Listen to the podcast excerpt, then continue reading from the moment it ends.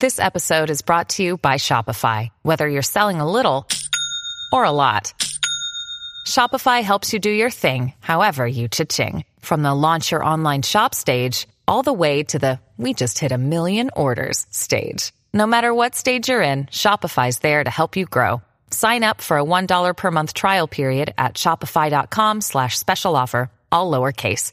That's shopify.com slash special offer.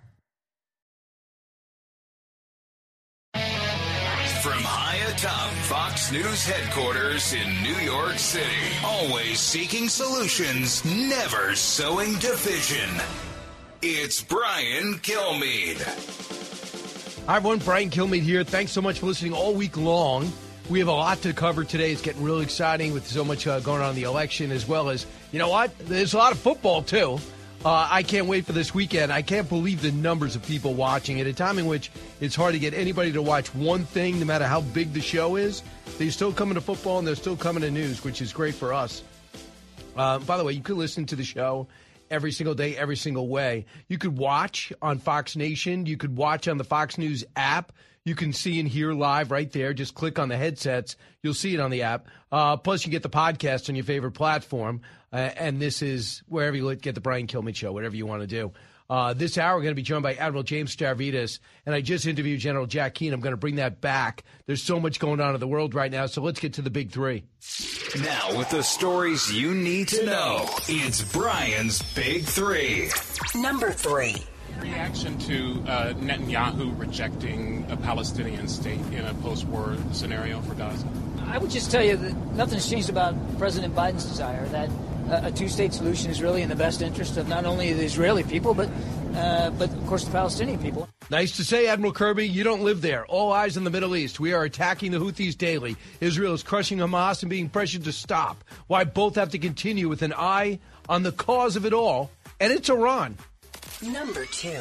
Like I've, I've, I honestly have never spoken to as many people who are concerned about the migrant issue as I have over the past year. Working class people who I interact with every day until this past year really, really, really expressed their frustration.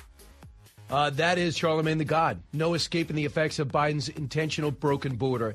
The cities are rocked. Texas takes over its own border. Criminals running rampant as ICE is forced to look the other way.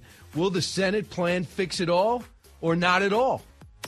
Number one. All the polls show Trump with a pretty sizable lead among Republicans. So if Nikki Haley doesn't actually win the New Hampshire primary, that, that is the state that's probably one of the most favorable states for her on this primary map. And if she can't get a win there, that would be a huge Trump victory and it would almost finalize Trump's role as the nominee going into South Carolina. More than just the first primary, the New Hampshire showdown is shaping up to be a make or break for Nikki Haley. Why? Super Tuesday is two months away. I'll explain as Governor DeSantis holds out for South Carolina, but is not spending uh, anything that we could say. He's he uh, he said I'm going all in on Iowa, came in second, and then he said I can't really do New Hampshire. I'll meet you in South Carolina. That's where he is. He'll go back and forth and he'll do some events. He was willing to debate, but Nikki Haley says I'm only going to debate Biden or I'm only going to debate Trump. That's it. So he does every town hall and does every interview but he's talking in a way in which he knows mistakes that he made, almost as if he thinks it's over. Here's Donald Trump last night, a very reflective Donald Trump. He was calm, he was concise, believe it or not, concise, and he's not talking about the past. Cut three. What happened? You know, we get the most votes of any sitting president in history, and then somebody else takes over, and they take a look at what uh, we had versus what they have now and the difference is so stark. It's so massive. It's so different. The country is a different place. I mean, do you believe what he just said? We got more votes than any sitting president in history. Totally true, 74 million. And that somebody else takes over. He didn't say this thing was rigged, this thing was locked up, uh, he cheated, and did nothing. That's what people have been trying to say for the longest time. And the question is, does does Donald Trump have a plan B? We know about his plan A. Got him first time, 74 million votes the second time. Had a uh, rip roaring four years. A lot of things went well, but the attacks never stopped. He made some mistakes too. Obviously, we all do, but he made some mistakes uh, in the line of fire, maybe caused the impeachment, knowing he had to play the perfect game. He didn't get close. Uh, and they used that as an opportunity to impeach, but he still worked his way through it. The pandemic was something we still can't get our head around. So he looks like he is on his way. If he wins in double digits in New Hampshire, you almost got to feel it is over. Nikki Haley not giving up. Cut six.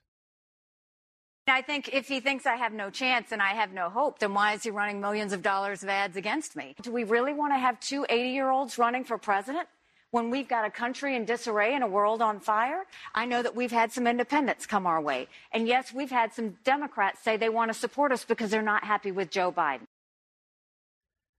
There is, but they had to have registered in October to switch parties. And Joe Biden has totally abandoned New Hampshire, so they may have. They think there's about 4,000.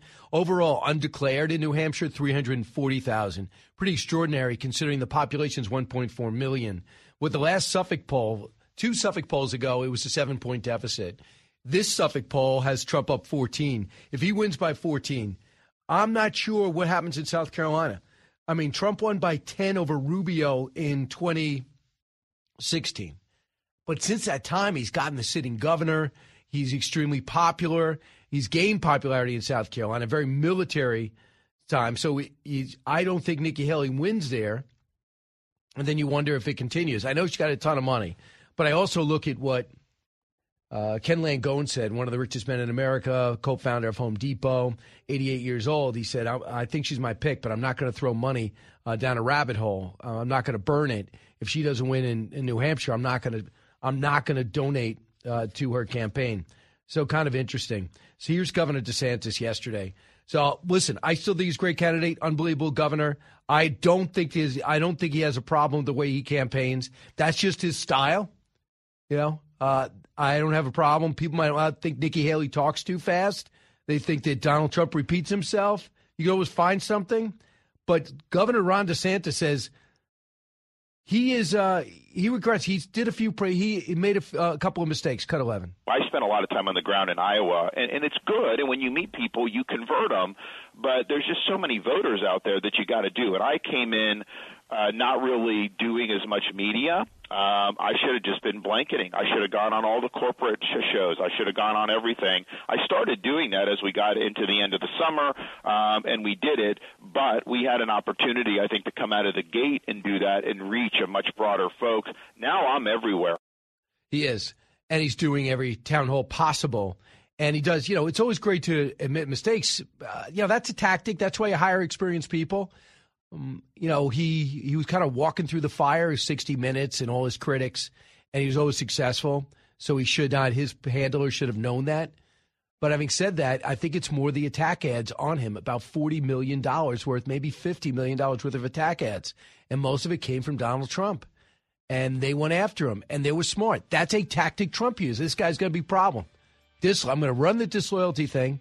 I'm going to say that, you know, he's trying to be taller, and then I'm just going to attack him. Uh, and and that's what happened. And then when he finally declared, he was being attacked pretty uh, consistently. We'll see. I don't know if anyone could beat Donald Trump, even though it's technically not over. Uh, my interview with General Jack Keane is so important. Uh, the Middle East is on fire. He puts into perspective. Brian Kilmeade Show. From the Fox News Podcasts Network. Subscribe and listen to the Trey Gowdy Podcast. Former federal prosecutor and four term U.S. Congressman from South Carolina brings you a one of a kind podcast. Subscribe and listen now by going to FoxNewsPodcasts.com.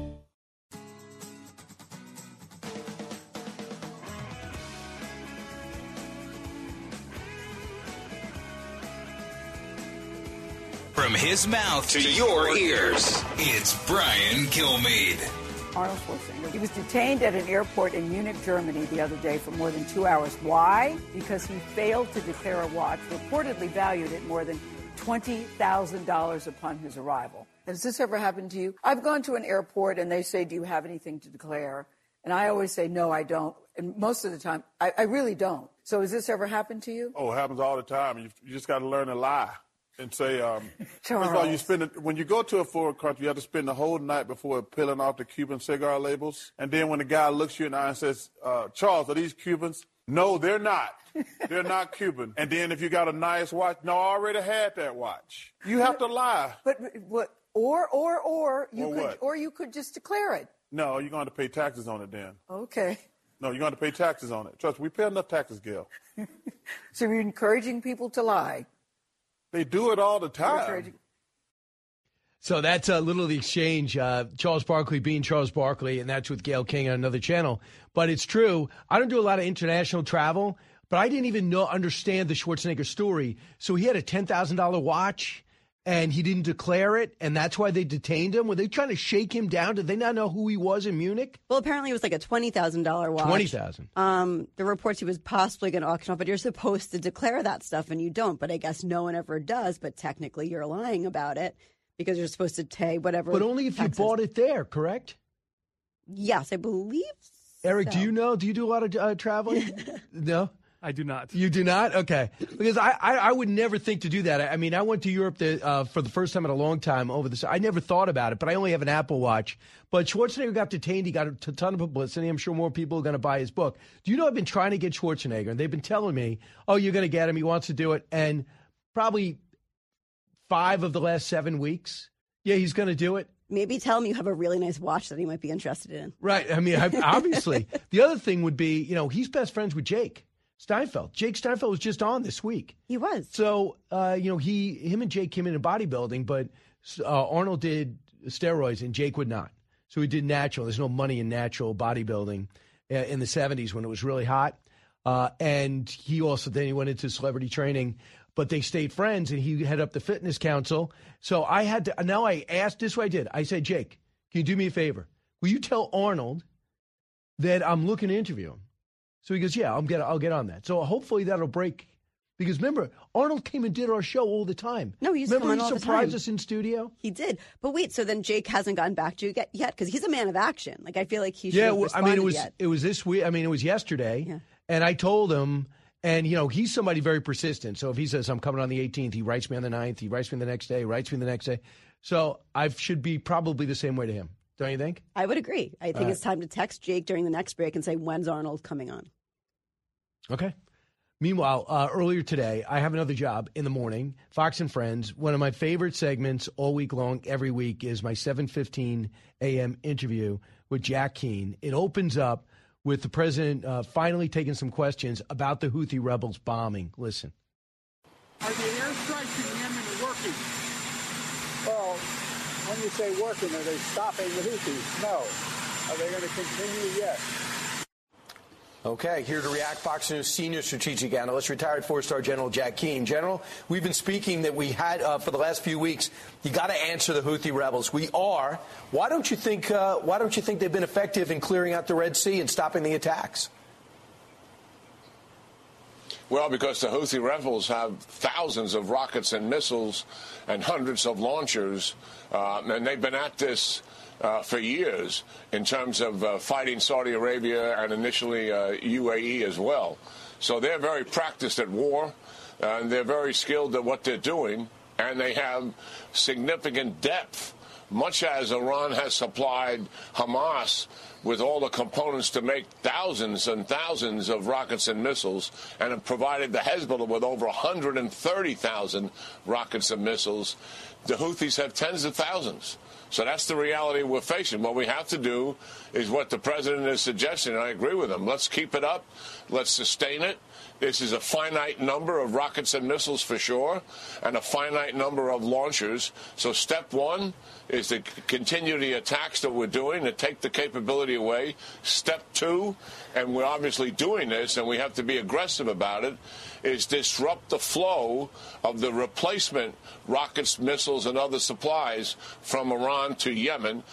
All of that is going by sea, and we've got to intercept it, and we were doing that. And sadly, it looks like we may have lost a couple of SEALs in, in doing that very same thing. We got to be aggressive about it. And the third thing, Brian, and we've talked about this, the center of gravity behind all of this is Iran, and we have to hold them accountable, and we're not doing that. Maximum sanctions, step one take the money away from them that they've been able to receive as a result of this administration pulling back from the Trump sanctions. But then, number two, the IRGC are the suppliers of the rockets, the missiles. They provide all the training and support for the Houthis, go after their training centers, their bases, their headquarters, and their leaders. That is the third step that must be taken, and that is where the administration is reluctant to step in and do that.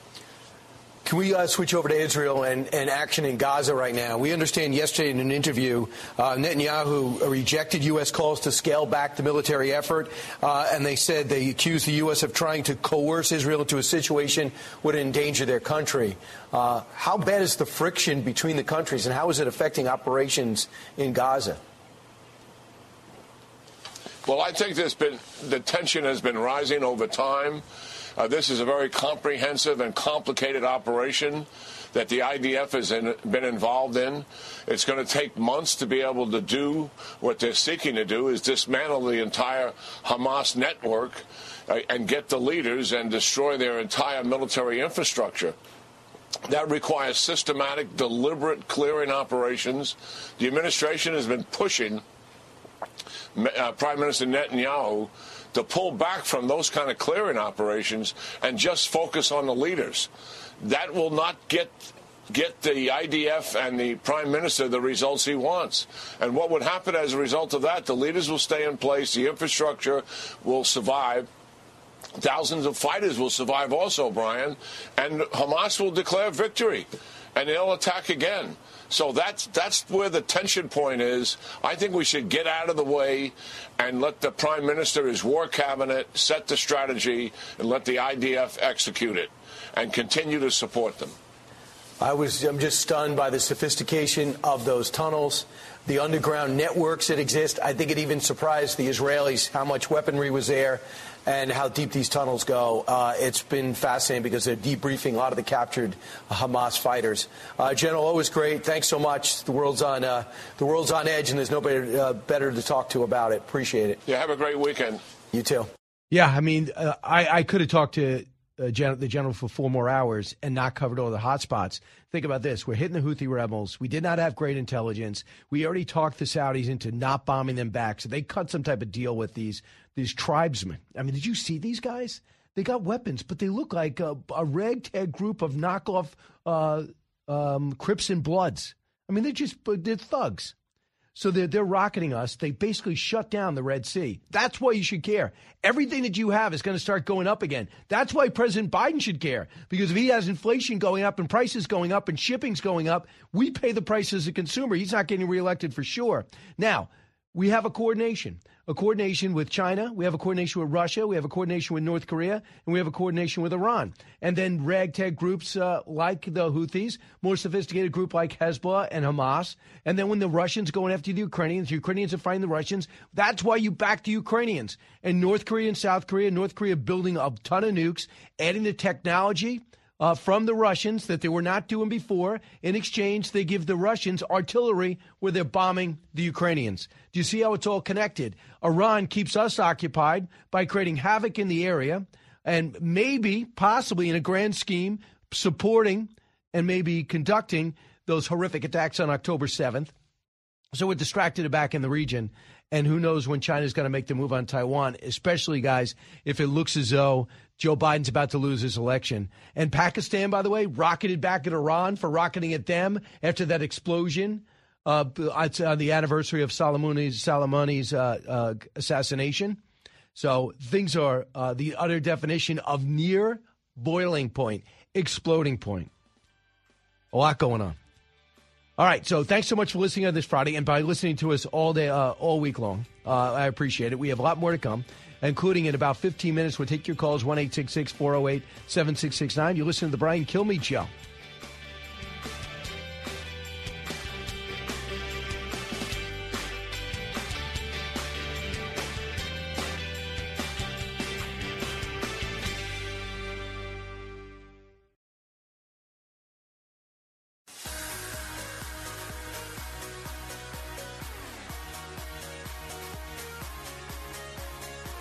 Show that's real. This is the Brian Kilmeade Show. Reaction to uh, Netanyahu rejecting a Palestinian state in a post war scenario for Gaza? I would just tell you that nothing's changed about President Biden's desire that a two state solution is really in the best interest of not only the Israeli people, but, uh, but of course the Palestinian people. In fact, it's the best interest of the region and we're not going to stop working towards that goal. this is this is not a new comment by Prime Minister Netanyahu. We obviously see it differently. Yeah, they see it a lot differently. On Thursday, there was a major speech by the prime minister where he basically told America, stop telling us how to run this war. And he doesn't want a Palestinian state in Gaza. I have not heard this most complicated question, maybe in the world, but I have not heard a scenario that if I'm an Israeli that I feel good about that allows the Palestinian Authority to take over the Gaza. I really Mahmoud Abbas. He's got 15% approval rating in the West Bank. He's going to bring some of that momentum to Gaza. Admiral James Stavridis joins us now. He knows all of the, all about difficult questions. He writes about it. Uh, he's got a, a, book, Risk It All: All Nine Conflicts and the Crucible of De, uh, Decision. Uh, he wrote that book. He also got a new book coming out. Uh, the book that a lot of people are talking about is 2034, a novel of the next world war, which basically uh, looks like he uh, had a meeting with Nostradamus. Admiral, welcome back. Great to be back, Brian. Good, good intro. Thank you. Uh, so, Admiral, uh, I mean, I, am going to give you the most complicated question right now in the world. What is does happen when the when the military operation ceases in Gaza? Yeah, I can answer that with three words, Brian. I don't know, and neither does anybody else, uh, including Nostradamus. Um, but I'll give you uh, a couple scenarios.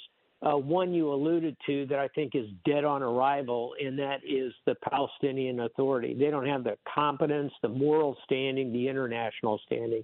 Another one, more realistic, I think, would be for the Arab League. This is the group of Arab nations, Saudi Arabia, the Gulf states, Egypt, Jordan, etc. There's a lot of capability there.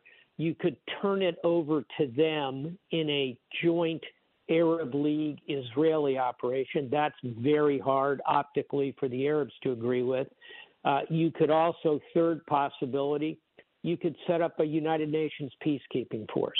A lot of people have visceral negative reaction to the uh, United Nations with good reason, but they've done reasonably good work, for example, in Haiti, in the Balkans, and in other places. So there's three possibilities, but we are nowhere yet on getting that done realistically. And I want to close with this, Brian. You made the right point. It has to be a solution that allows the Israelis to be safe, that their nurseries won't be stormed into, that their women will not be raped and dragged away by their hair as hostages. Um, that's going to require, I think, a significant Israeli presence certainly surrounding Gaza, but probably integrated with the security forces inside it. Yeah, I just don't know. Also, if Netanyahu's losing his patience too, and how you feel about it, with uh, basically Jake Sullivan and others telling him how to run the war and tell him when to stop, and President Biden evidently in December hung up on each other. He hung up on Netanyahu when he was trying to say you got to scale back, and basically Netanyahu said no. So a lot of this stuff is not being walked back or being told where it's overblown. But we are supplying a lot of the arms, so we do have a say in this. But I, I personally side with Netanyahu. Let him finish the job. And the network of tunnels is even more concerning than they thought going yeah. in. 100% correct. Um, just to put it in numbers people can comprehend, the Gaza Strip is about 20 miles north south, and it's about five miles or so east west. Um, there are, wait for it, not 200 miles of tunnels. That's what we thought three months ago. Apparently, there are 400 miles of tunnels. So I think job one, militarily, the center of gravity here for the Israelis is to decommission those tunnels, to flood them, to explode them, to collapse them. That's where all of this planning occurred. That's where the training happened. That's where Iran sent the weapon systems that were used. That's where the command and control is located. All of that. That's got to finish. And I think Netanyahu is doing that. And frankly, despite his uh, public utterances, I think it is significant that Israel is dialing back. And, and it makes sense militarily. I'll leave the politics to others, Brian. But militarily, if I were running that campaign, I would be dialing back not only because of the public optics and all of that, but also because I'm getting more worried about my northern border and Hezbollah. So I don't want to have all my eggs in that basket in Gaza. I think for those two reasons, you're seeing the Israelis kind of dial it back. Hopefully, they will continue to prosecute this war. I think they will. Yeah, it's just uh, I, I, guess what what success do you think they've had in in wiping out Hamas fighters? I think they've taken out probably a third of Hamas's uh, foot soldiers. I think they've taken out, by my count, and I've got a chart where I kind of track all this. I think they've taken out about 20% of Hamas leadership, leadership defined as uh, somebody who is controlling a significant element of that organization. Those are pretty good numbers uh, two months into urban conflict. If I put all that together, I think we've got another two months of very tough fighting. That'll take Hamas's foot soldiers down to, um, I don't want to say negligible, but they'll have dispersed back into the population. They won't be a fighting force anymore. Uh, they will also get, they, the Israelis will also get a significantly additional number of the leadership look for about another two months of very tough fighting in Gaza. All right, so we're dealing with the Red Sea and the Houthis' attack on us and our uh, assets. Uh, so why don't you hear? President Biden was asked about how it's going. The audio's not great, but I think you you can hear it uh, well enough to understand what he what the question is and the answer. Cut thirty-two. Are the airstrikes in Yemen working? Well, when you say working, are they stopping the Houthis? No. Are they going to continue? Yes.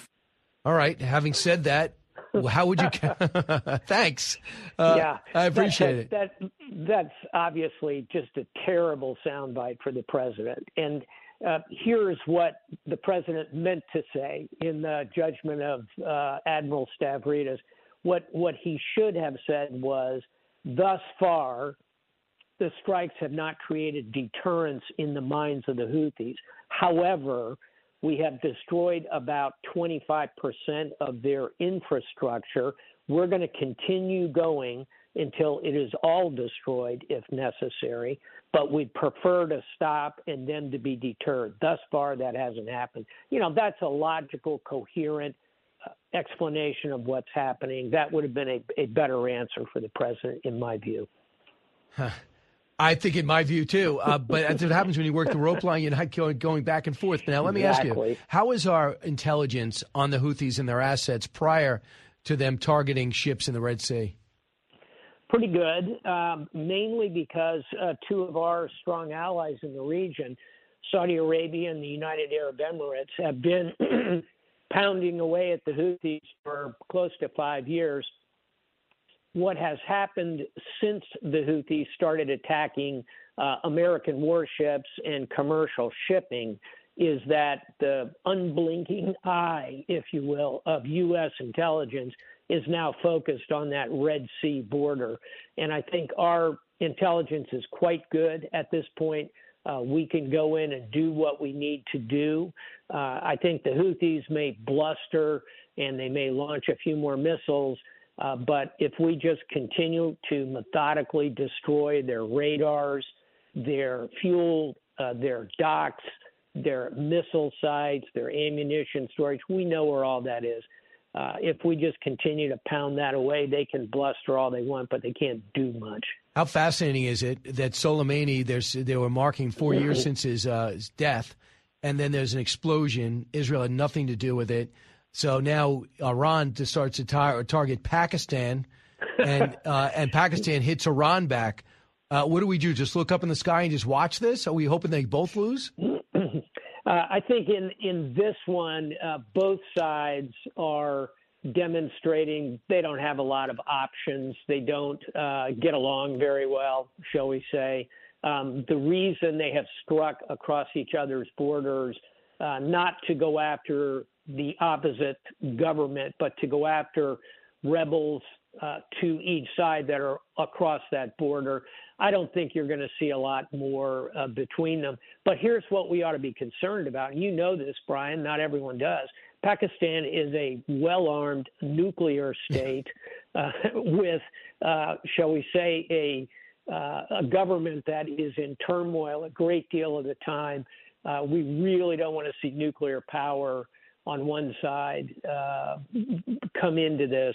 Let um, we don't have a role in it, but frankly, um, I'm for it in the sense that anything that distracts the mullahs from what they're trying to do with the Houthis and Hamas and Hezbollah, that's a good thing for the region overall. Yeah, I, I guess so. Uh, we'll see.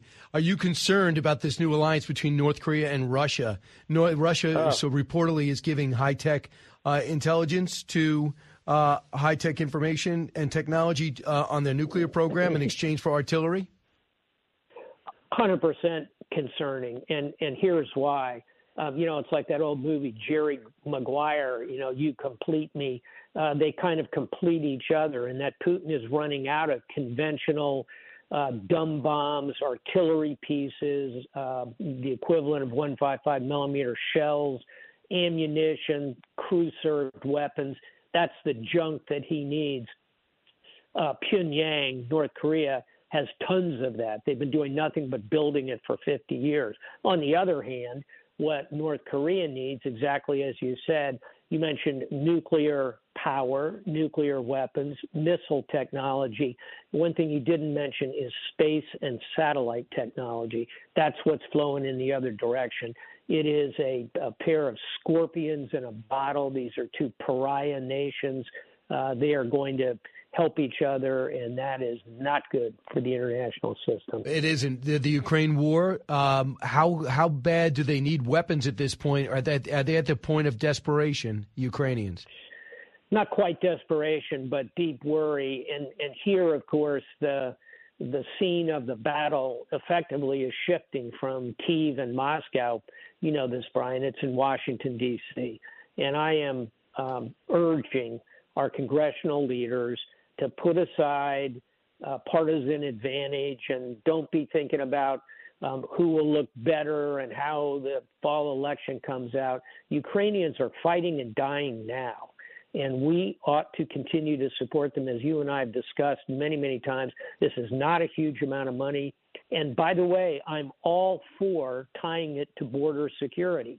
These are two national security concerns alongside Israel and Taiwan. This is really a chance for Congress to step up, uh, override the small minority who oppose this. And there are many powerful Republicans and powerful Democrats who could stand in unity on this. Boy, let's hope so. The right decision is to provide that funding both for border security and for Ukraine. If we allow Kiev to fall, the Republicans will be more responsible than Democrats. Uh, and there's some might like when you talk about the way we fight, the slow walking of weapons, the giving weapon systems late, all that stuff is true. That'll be just as bad as Kabul falling, and maybe more consequential. That is absolutely correct. And and I think let's face it, Afghanistan is a, a small, backward, poverty-stricken nation, kind of in the middle of nowhere. Ukraine is a huge country full of corn, wheat, oil, natural gas. It's a cornucopia of resources. It's parked right on the edge of the European Union. If we allow Ukraine to fall under the boot of Russia, we ought to become very concerned about Putin's next move. We ought to be smart enough to nip this one in the bud. The next one will be a, will will be uh, well, Moldova is not, but I'm sure uh, the next one will be a NATO nation. Then we're going to have to really make a decision. Uh, thanks so much, Admiral. Appreciate it, and hopefully they wise up in Congress and give the Ukrainians what they need to win. You bet. Let's uh, from your lips to God's ears. Okay, Brian. We'll talk next week. And I Talk look forward soon. to your book, March 12th, uh, 2054, a novel. Uh, thanks so much, Admiral. See you soon. Uh, back with your calls in a moment. You listen to the Brian Kilmeade Show. Diving deep into today's top stories, it's Brian Kilmeade.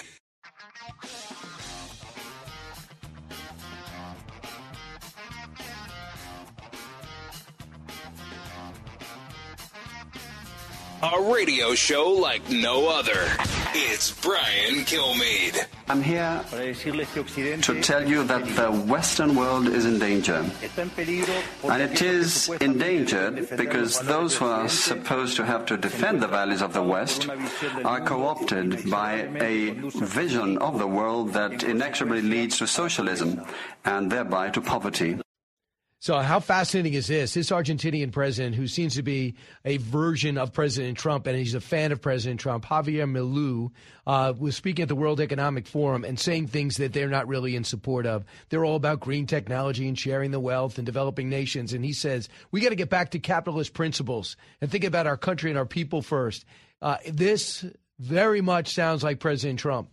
And I think he's going to be an ally of it. Also, on the same note, I was reading about, I can't give you the latest on French politics. Never could. Not that interested. But we know Macron's been around forever and came up as a radical, transformational, uh, non, you know, non-traditional party candidate, and then won. Then he won again. Well, now he's talking about just being more conservative, going back to French values, back to uh, France first, and thinking about uh, cracking down on citizenship, uh, illegal aliens. And do you know what the British are doing? They're taking illegal immigrants and shipping them to Rwanda. So for those people who think that cracking down on the uh, on your border is something that you shouldn't do and it's barbaric and uh, with it goes against what's on our Statue of Liberty. Number one, I think you're 100% wrong. I believe you're changing. So are the other countries changing. They're protecting their border. Talk about immigration. Here's Charlemagne the God big liberal, disappointed in Biden, not a fan of Trump, but listen to this. Cut 21. Like I've, I've, I honestly have never spoken to as many people who are concerned about the migrant issue as I have, you know, over, over the past year. They took 2,000 migrants and, and, and put them in the school and made the school stay home, made the, the students stay home and, and, and, and, uh, you know, do school via, via, via Zoom. And that was a big issue. I've never seen you know, working class people who I interact with every day until this past year really, really, really expressed their frustration. You see how hot this issue is? They did a survey in Iowa and they said, What was your number one issue? And it wasn't even the economy, it was immigration first. And yet you have Democrats tone deaf like Max Frost, cut 22. Don't welcome immigrants if you plan to reject them. If you keep pushing your bigoted H.R. 2 bill, then also pass this bill. I've taken the liberty of drafting it for you. It removes the Statue of Liberty, our largest symbol that tells people to come here. You believe this?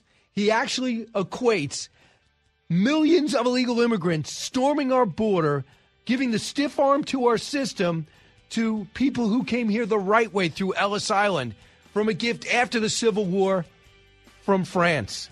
But that okay, Max Frost. Best of luck in Florida. Good luck winning re-election. Keep it here. Don't forget, BrianKilmeade.com. A chance to order Teddy and Booker T and get it signed, personalized. From the Fox News radio studios in Midtown Manhattan, it's the fastest growing radio talk show. Brian Kilmeade. Yes, hi everybody. Brian Kilmeade here from uh, 48th and 6th. I'm so glad you are listening. We come to you from New York, but heard around the country. Uh, Jarrett Crenshaw, Renshaw is standing by, White House reporter for Reuters. His fascinating look at one of the topics I'd like to talk about this this big push uh, to stop a third party like no labels from getting on every ballot, like RFK from getting on every state ballot, uh, and to stop them. Why? Because it's generally thought that it would hurt Joe Biden more than any Republican candidate, let alone Donald Trump. Bottom of the hour, Julie Banderas stays for the whole half hour. That'll be great. Uh, so we're going to talk to him in a moment, but let's get to the big three. Now, with the stories you need to know, it's Brian's Big Three. Number three. Reaction to uh, Netanyahu rejecting a Palestinian state in a post war scenario for Gaza? I would just tell you that nothing's changed about President Biden's desire that a two-state solution is really in the best interest of not only the Israeli people, but uh, but of course the Palestinian people. Yeah, uh, but it's not going to happen. All eyes on the Middle East as we are attacking the Houthis daily. Israel is crushing Hamas and being pressured by us to stop, Why both have to continue with an eye on the cause of it all, and that is Iran. Number two. Like I've, I've, I honestly have never spoken to as many people who are concerned about the migrant issue as I have over the past year. Working class people who I interact with every day until this past year really, really, really expressed their frustration. Charlemagne the God weighing in. No escaping the effects of Biden's intentional broken border. Cities are rocked. Texas takes over their own border security, and criminals running rampant as ICE is forced to look the other way. Will the Senate plan fix it at all or not at all?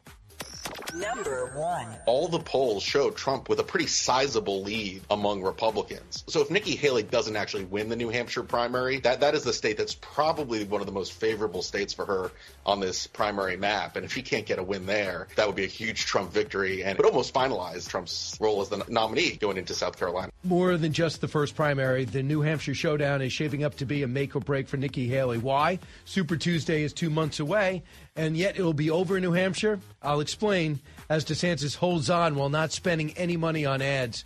Uh, let's talk about the election from a different perspective now. Let's bring in Jarrett Renshaw, the White House reporter uh, for Reuters. Jarrett, welcome. Hey, well, thank you so much. Happy to be here. Uh, well, I know Joe Lieberman, who's co-founder of uh, No Labels, uh, spoke yesterday just to complain and said they're filing an official complaint. How hard are Democrats working behind the scenes to stop No Labels? I would say uh, very hard. You know, they view this as um, any vote for no labels is a vote away from a potential vote away from Joe Biden. They see Trump's base is extremely loyal. He may have a lower ceiling, but you know, there's 30, 40 percent are going to stick with him no matter what. And you know, the Biden's enthusiasm gap, um, they could certainly divide the moderate base of the Democratic Party and and really kind of hand the hand the election to Trump is the the way the theory goes. Right, uh, and they they really are going after him hard. Here's uh, the allegation from Dan Webb. He's asking the DOJ to investigate. Listen, we have set forth substantial evidence and alleged that based on that evidence, there is a group of activists and operatives and party officials uh, who have participated in alleged illegal conspiracy to use intimidation, harassment, and fear against representatives of No Labels, its donors, and its potential candidates. So they're asking Joe Biden's Department of Justice? They are. Um, you know, they filed an eight-page complaint out uh, detailing a bunch of allegations. You know, largely it's been a, a persuasion campaign, telling donors not to not to send money to these uh, third-party bids trying to uh, tell candidates to stay away from them. And then I think most importantly, um, keeping them off state ballots. State ballots are incredibly hard to get on, um, and they're technical. And you make one flaw, you find yourself in court. And so they've hired some big gun election lawyers to kind of, I think the quote in our story was uh, dot every I, cross every T.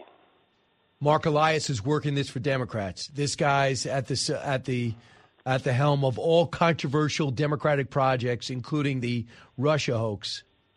Yeah, the uh, American Bridge, the, the largest Democratic opposition uh, research firm, has hired Mark Elias. And, uh, you know, they're going to try to create headaches for these third parties as they try to get on uh, state ballots. And there's already enough headaches for these folks already. Uh, California, New York has high signature requirements and short time windows. You have to get electors lined up. Sometimes you have to name your vice president. Every state's different, and every state comes with its own kind of potential pitfall where you could find yourself in court defending yourself. And I, I, I expect um, a lot of lawsuits.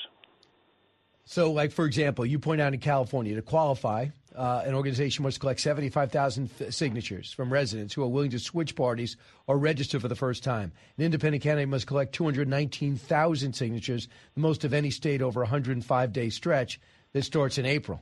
So yeah, that, that that's an enormous challenge. If you look at the the minor party, the seventy five thousand, I mean, you have to get people to sit willing to essentially register for a new party, a party that they're unfamiliar with, and seventy five thousand of those in a short time window. That's challenging. If you look at the independent candidate, two hundred, whatever that number was, it's it's a large number, um, and you have to hire people to go and collect signatures. Often, as you as you could imagine, you know, people who think they're registered voters are not so they get tossed. So it's not just that number. You probably, I think the number is 25% to 50% more because of all the the uh, all the signatures that are going to get tossed legitimately because they're not registered voters. Um, New York, you have to do something like uh, I think it's like 65,000 in a five-week window. You have to get 50% of uh, in, in, uh, of all the congressional districts and some signatures in, in all those districts. So it is it is a hard hill to climb, and then once you climb it, here come potential legal challenges saying, well, this person said they lived in Manhattan, not New York City. Well, Manhattan's not really an official uh, city, so therefore they get tossed. Um, so there's going to be a lot of that. I think the third parties understand it's coming. They have money. Um, you know, they have raised money, and I, I think these are the most well organized, well funded third party bids, probably in modern political history. Um, so they'll have money to fight it. Um, so it, I, I do think that's an underreported story in terms of just the Absolutely. third parties and success that they may have. No, Jarrett, you're right. I mean, I'm looking at you have Arizona 43,000 signatures to qualify. Uh, you got to do that in 90 days. Uh, a minor party requires fewer signatures, but they must be submitted the whole year prior to the election. So that's why RFK is on one ballot, Utah, right? Yes, he's on Utah, and I think he's in six other states. Um, he's going to have he's going to have a challenge getting them. He has a super PAC that is uh, helping his efforts. That there there's going to be some legal questions of whether a super PAC can actually help a candidate. They're not supposed to coordinate, so how he's getting them, the super PAC is going to get them on the ballot. Of course, that looks like coordination. That is going to probably be litigated.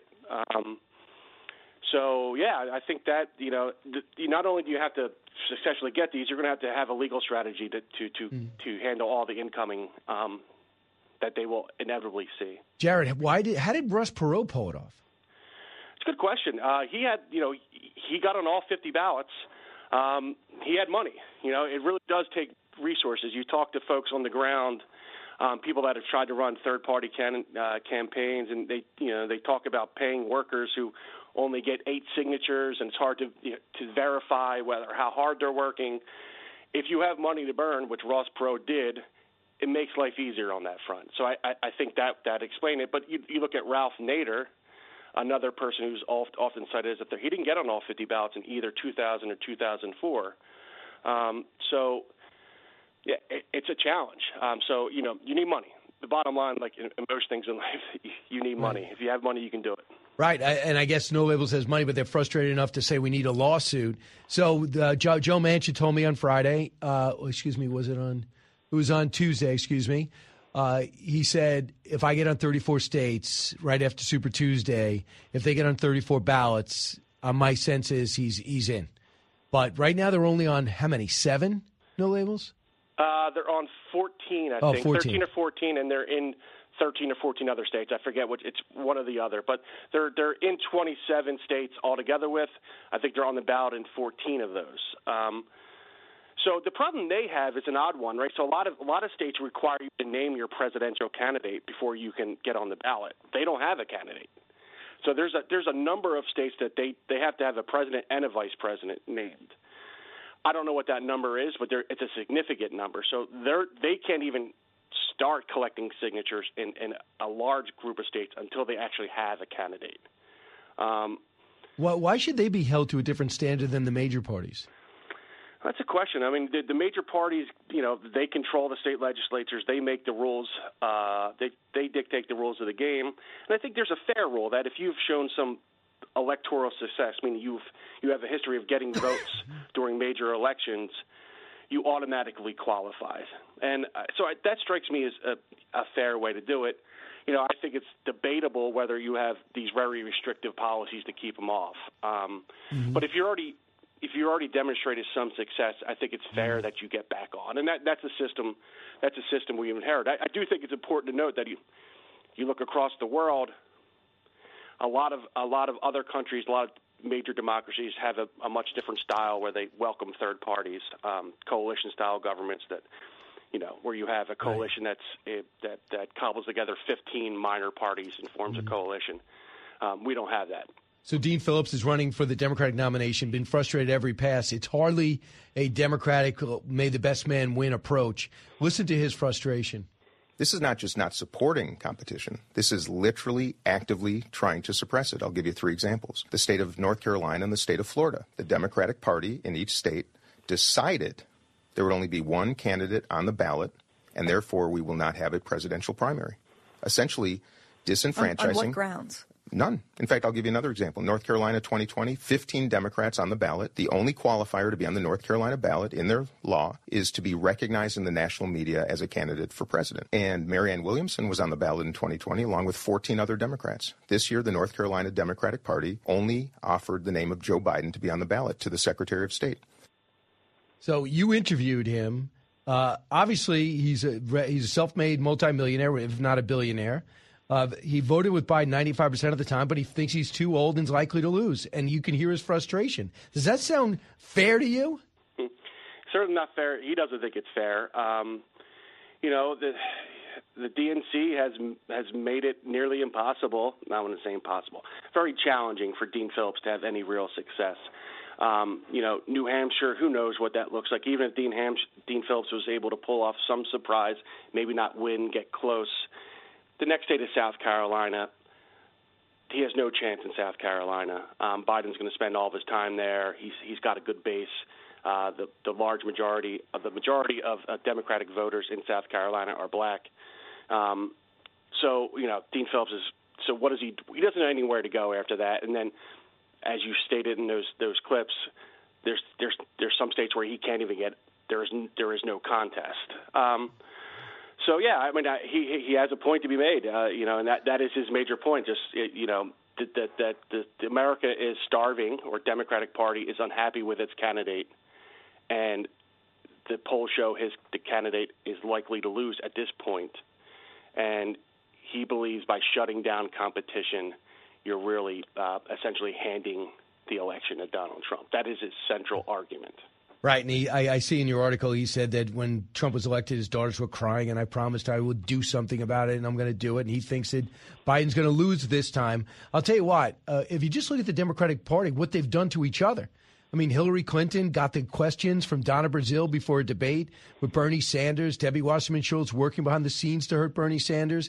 Joe Biden picked out of obscurity by Jim Clyburn after it looked as though Bernie Sanders was going to come away with the nomination, perhaps.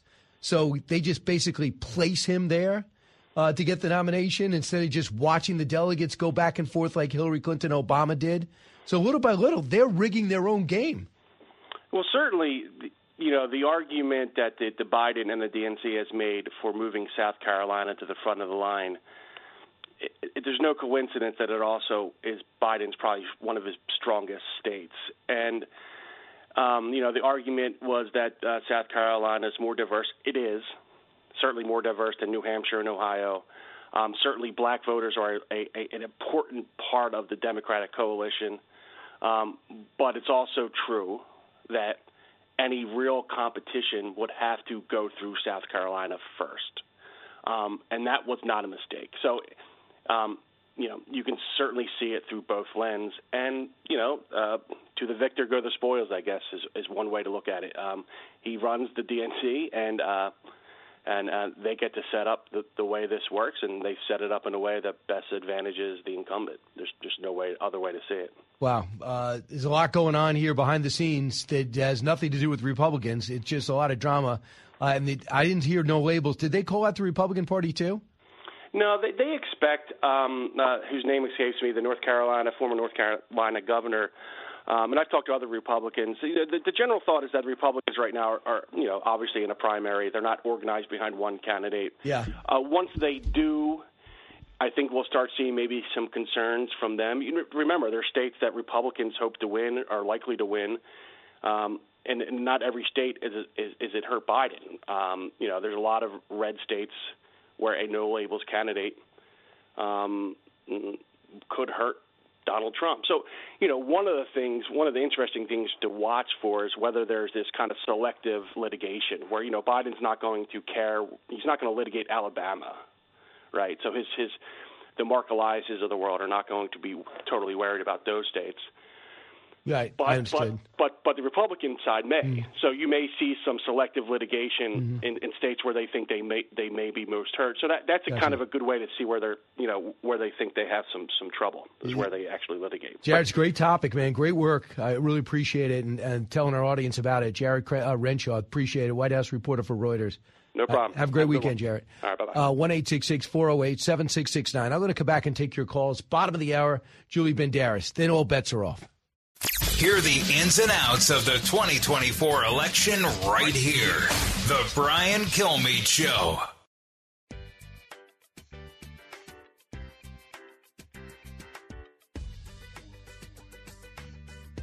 The more you listen, the more you'll know. It's Brian Kilmeade. I think if he thinks I have no chance and I have no hope, then why is he running millions of dollars of ads against me? Do we really want to have two 80 year olds running for president when we've got a country in disarray and a world on fire? I know that we've had some independents come our way. And yes, we've had some Democrats say they want to support us because they're not happy with Joe Biden.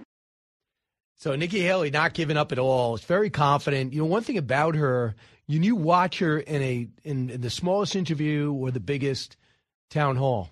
Very confident and not scared and warm but tough. And I, I, I remember uh, reading her book and thinking to myself, she's doing an incredible job at the UN. She was, by the way, she was almost impossible to book too. She'd be in New York City, across town. We we have to get her in here. We watched her fiery speeches. We saw she was one of the few, unlike Rex Tillerson, that understood the car, the president and how to work with him. And he would say, "Listen, I'm going to go blast China." She'd say, "I'm going to go blast China today. You know, I'm going to go blast Rocket Man today." And, and then, then when was time to back off, and the president said, "I'm going to set up a meeting and just try to uh, try to de-escalate this situation." She backed off. But when she was done after two and a half years, I thought she was going to finish the four. She got the White House meeting because the president had that much respect for the job she did. And when she took the job as governor of South Carolina, she said, "I'll only take the job if I can report directly to you." That means they know each other well. And that bar bothered, by the way, the Secretary of State, too, at the time.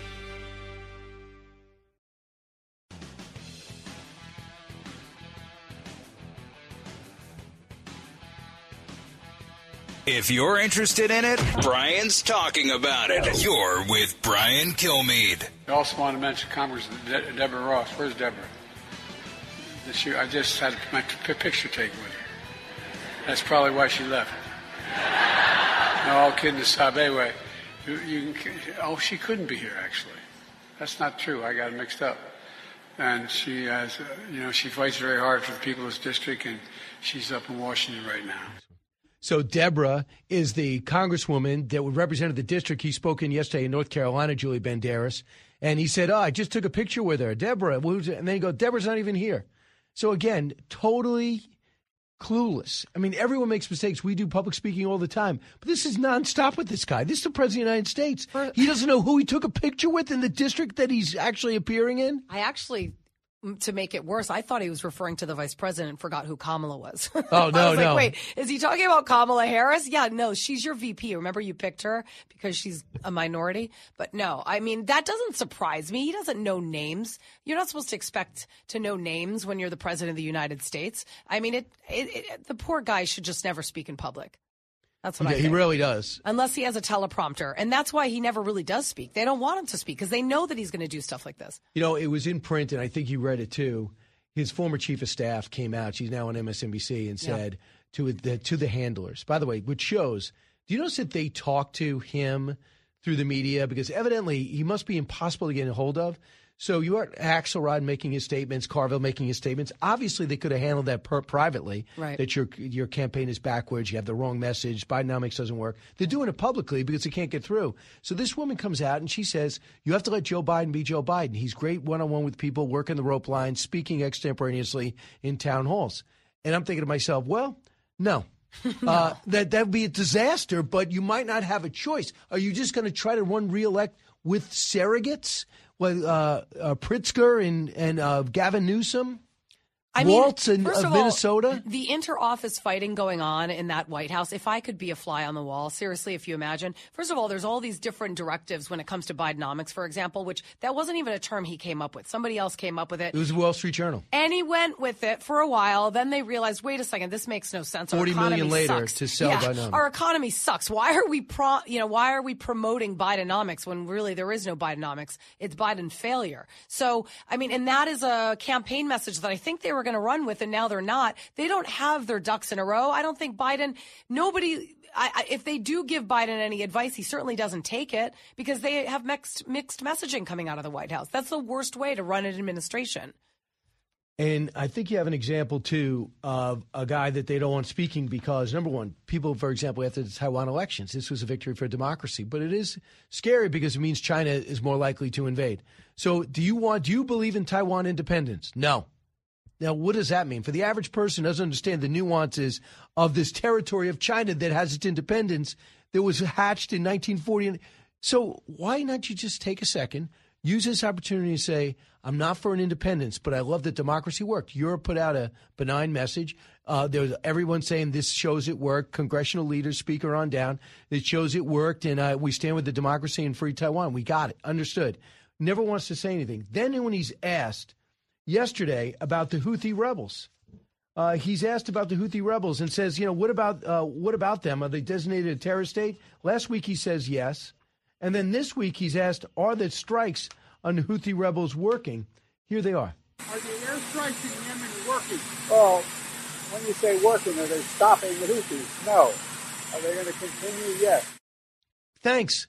Well, what do you do? Well, that's reaction- really that's really reaction to that? yeah no that's real real con- reconcerning. I mean, you you don't even know what's happening overseas. Who is making the call? Who is the commander in chief? Because I don't think it's President Biden. To be perfectly honest with me, I mean the, his military generals are obviously keeping him abreast of the situation, and the fact that we. He made the call. He basically was the one that finally gave them the go ahead that yes, let's go after the Houthis, who've been, by the way, for months, hundreds of attacks on U.S. soldiers and on uh, ships going through shipping channels, and they've been getting away from for years. Iran's been getting away with it for years, and so he finally pulled the trigger, and he figures, oh, I did my part. I gave them the go ahead, but I don't think he's doing any follow up. He needs to actually know if it's working, and if it's not working, then why aren't we doing more? Or you say, so far the attacks have continued, which means we're going to ratchet up our attacks. Right. And let them know it's only going to get worse for you. Here's Nikki Haley, how she would answer the question. Cut 36. And so now that they have started causing trouble there, you know, what we're seeing Biden do is now he's like, uh oh, we're going to go put the terrorist designation back on them. And now, even if you put the sanctions back on Iran, it's going to take a while to do that. And so our goal should always be how do you prevent war? That's the number one thing. How do you prevent war? And the best way you prevent war is to deter it in the first place. That doesn't mean putting your head in the sand. It actually means showing strength.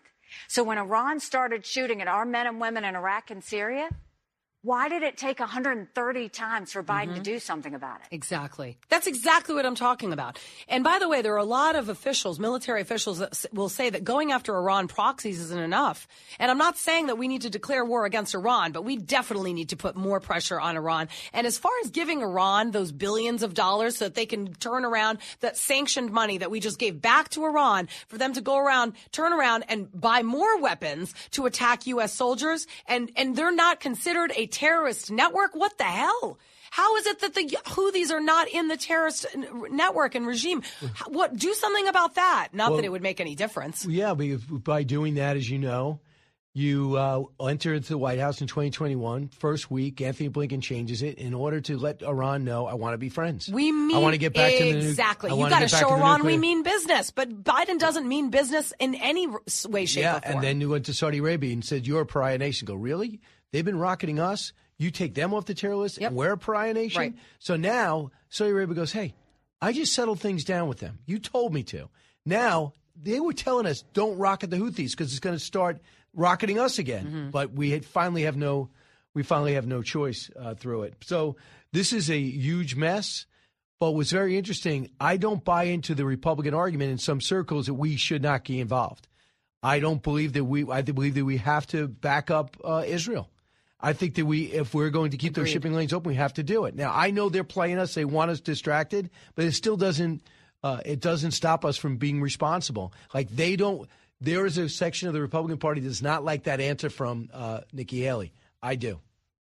No, I think we need to be stronger. I mean, and, and you know, the, the rest of the world, the Arab world, the Muslim world, they don't like the fact that the United States is backing Israel. The, the, the, you know, Israel has every every right in, in, in, the world to defend itself, and that's exactly what it's doing. Um, so they're not committing genocide. It was Hamas that committed genocide. And as far as all these other terrorist groups getting involved with Hezbollah attacking Israel from the north, now you got the Houthis from Yemen. I mean, it's a disaster, and Iran is behind all of it. And what has the United States done? Absolutely nothing. We get called called out for backing Israel. What we should be doing is going after Iran and Iran proxies and their hand in terror, not only in Yemen, uh, but in Iraq. I mean, we've been getting, they, they've been at- getting attacked there. They're behind the war. They're, they're, they're, they're, you know, helping fund the war between Russia and Ukraine. When is somebody going to hold Iran accountable? And by hold them accountable, I mean have the kahunas. I'd like to say another word. It w- rhymes with malls. Um, to actually know. stand up to Iran. I know you don't. Maybe in the commercial, I'll spell Right. it out for you. So the other big story, uh, which has really become a 50 state story, is what's happening at the border.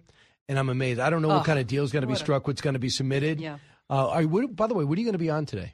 Oh, I'm going to be on Outnumbered. So, you know, I've got plenty of time. I'll just take over the rest of your show. Right. So you could be on for another hour and 15 minutes. Yeah, no, totally. I All can totally go on TV looking the way I do with a roller in my head. Yeah. Wait, What, is, that a, is that a roller? It is. I I, thought that's that was not a natural. bump. No, you No? thought I bumped my head, didn't you? Right. No, I didn't. I Um, may speak like I do, but no, that's a roller. Um, do you a lot of head balls as a kid? I love head balls. Right. There you go, saying the word. Thank you, Brian. But there, that's the word. I knew I'd get it out of him. Yeah, head. Um, here is uh, Charlamagne, the God of all people, and this is, just should worry Joe Biden to the core. Listen to what he said about that immigration issue. Remember, if we talk about it, Julie, we don't like Hispanics. If we talk about cracking down the war, we don't believe in the Statue of Liberty. Cut twenty-one. Like I've, I've, I honestly have never spoken to as many people who are concerned about the migrant issue as I have, you know, o- over the past year. They took 2,000 migrants and, and, and put them into school and made the school stay home, made the, the students stay home and, and, and, and, uh, you know, do school via, via, via Zoom. And that was a big issue. I've never seen, you know, working class people who I interact with every day until this past year really, really, really express their frustration What does that show you? That that, that guy does a, an urban morning show, will never vote for Donald Trump, is totally disillusioned with Joe Biden, and that's the reality. No, he- Biden is in trouble. I mean, he's in real trouble. I mean, not only is he screwing things up overseas, but really, honestly, the taxpayers here are just fed up. And the immigration crisis is now th- something that's really pissing off Democrats. Finally. Do you see there was a stabbing at Randall's Island last night? Yes! Yeah. Like, when did that ever happen before all of these? These kids used to play sports on those fields. No, it's awful. Now And- it's a tent city. Every other every other place that I talk to with other families that still live in the city that didn't get out like I did are oh another homeless shelter is opening up down the street. Oh, another hotel is taking on migrants. We're getting bust thousands and thousands of migrants a day and the city is going to crap and there's nothing any democratic mayor is going to do about it. Right, and these because it comes down to Biden. And these uh, these poor teachers, instead of English as a second language and learning Spanish, it's beyond Spanish. They're coming in with all different languages that they don't even know.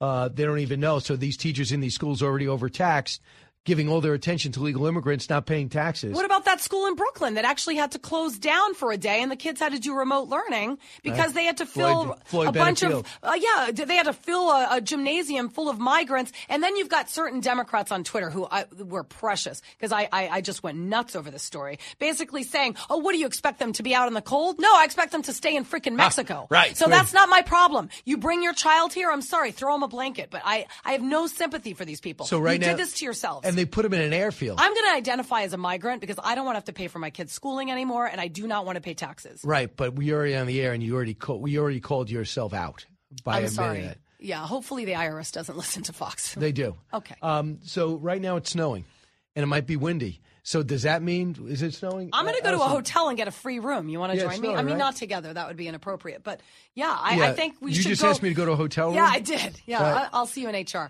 But I mean, we could go over to the Ritz Carlton and be like, book me. You know, I mean, that's ridiculous. The Pennsylvania Hotel and all these beautiful hotels. Like, Uh, who you, you? Do you go up to the? You actually say to the Ritz Carlton, book me, or do no, you say I it don't. to our travel? I tell Fox. Right. yeah. so so right now it's snowing, and if it's windy, guess what's going to happen again?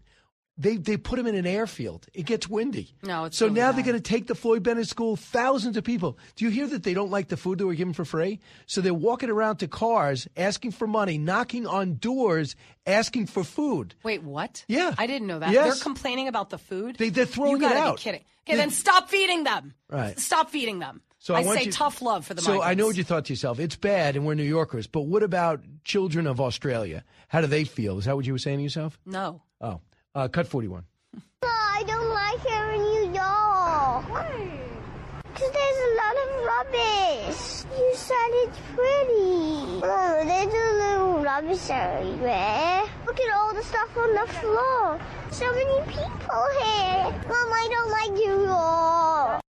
Oh my God. So, what is the background on that, Allison? Because you just told me to play it. I never heard it before, but it's even better than you told me. I know, right? I mean, you watched the video. Um, Australian mother was walking around with her toddler and filming her toddler talking about the streets of New York. There's a lot of rubbish. It's dirty. The mother said, "You're going to go to New York. It's beautiful. You're going to love it." She was not impressed. Oh my God, that's really sad. Right, because- I mean, tourists, and that, and by the way, that's a great example of why tourists aren't even going to want to come in here. Why in the hell would you drive out not only residents and tax-paying uh, Americans out of a city that needs to thrive off of our tax dollars, but you're throwing out tourists. Without tourists, do you remember what happened in New York City after 9/11? The amount of businesses Yeah. that went out of business and the pandemic. So basically, they're going to turn this into the 80s again, where basically the only job you can get on the street is prostitution. Right, and they're not hiring right now. No, they're not. The prostitutes don't even want to work in New York City. I think prostitution's legal now. I think. Do you know, Eric? Wait, are you kidding me? Why would Brian know this? That's what I want to know. Right. Because I did not know this. I know that is, pot is is, legal. prostitution uh, legal, Allison? Does anyone know? I don't know if the top of my head, but you go to Eric first, asking him. Wow. I'll ask Greg Gutfeld. He'll know. Right, he would Okay. know. He would know. That's he throws the- you on the bus all the time, so I feel I like I, don't have even. to get I haven't back. heard that at all. No, not at all. He loves you. Right. Your face is on Gutfeld every single More night. than even on this show. No, I think you're actually on that show more than you are Fox and Friends. Back in a moment. The 2024 race is on. We've got our ticket punched out of Iowa. Iowa made this Republican primary a two person race. The latest polls, instant analysis. I want to congratulate Ron and Nikki for having a good time together. Next stop, New Hampshire, right here on The Brian Kilmeade Show.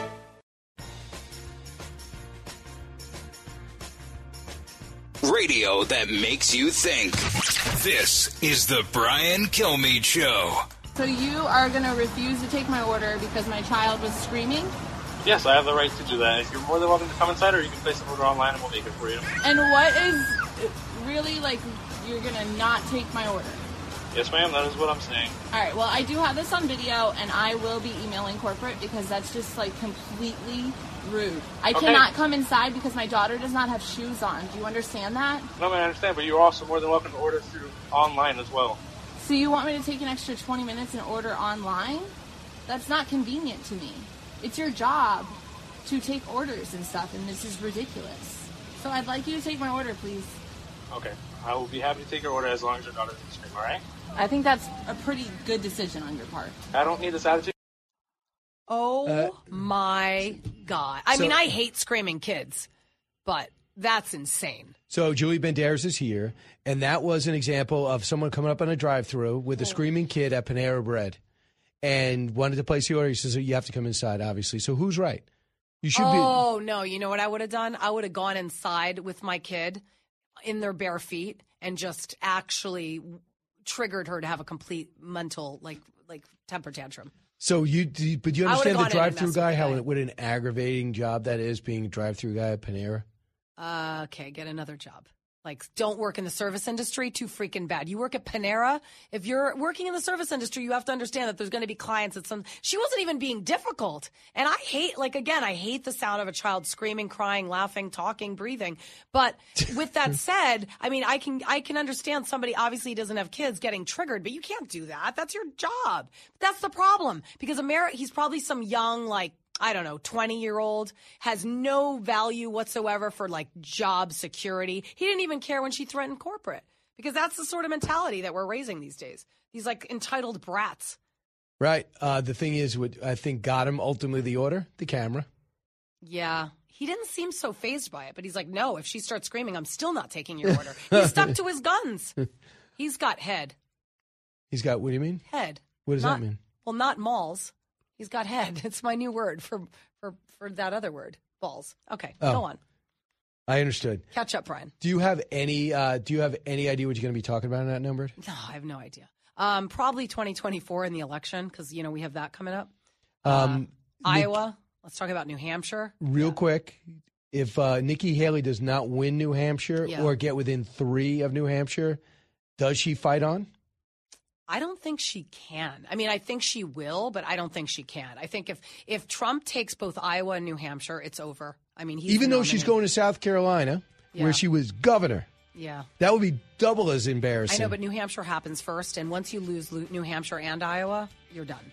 All right, Julie Banderas, thanks so much. This was fun. With rollers in your hair Heads or tails? and a chip on your shoulder, Yep. Uh, we really had a good half hour. I love you, Brian. Uh, I love you back, but we're not going to the Ritz Carlton together. No. that was just an no, expression. I'd rather the Plaza. The Plaza? Ritz is crap. That's true. It's got more history. Yeah. From high atop Fox News headquarters in New York City, always seeking solutions, never sowing division. It's Brian Kilmeade. Hi, everyone. Brian Kilmeade here. Welcome to the Brian Kilmeade Show, and thanks for being with us all week long. Kind of excited. Fox Nation uh, this weekend, Sunday, 3 o'clock Eastern Time, 2 o'clock local time, Joliet, uh, Illinois.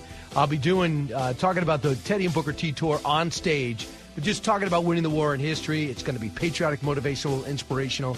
Watch it on the stream, on the Fox Nation stream. But Saturday night at, uh, at 9 o'clock Eastern Time, One Nation got a great lineup that includes Piers Morgan, includes Harold Ford, and uh, Joe Concha will be on. And we have uh, Tom Kersting, too, about your kids and uh, the algorithms that are targeting your kids you might not have any uh, any idea about. So we're going to go over some of that. And I think we're going to follow up on the Georgia story where the state case was supposed to put the president in jail uh, seems to be blowing up. Before we get to the great Shannon Bream, let's get to the big three. Now, with the stories you need to know, it's Brian's Big Three. Number three. Reaction to uh, Netanyahu rejecting a Palestinian state in a post war scenario for Gaza?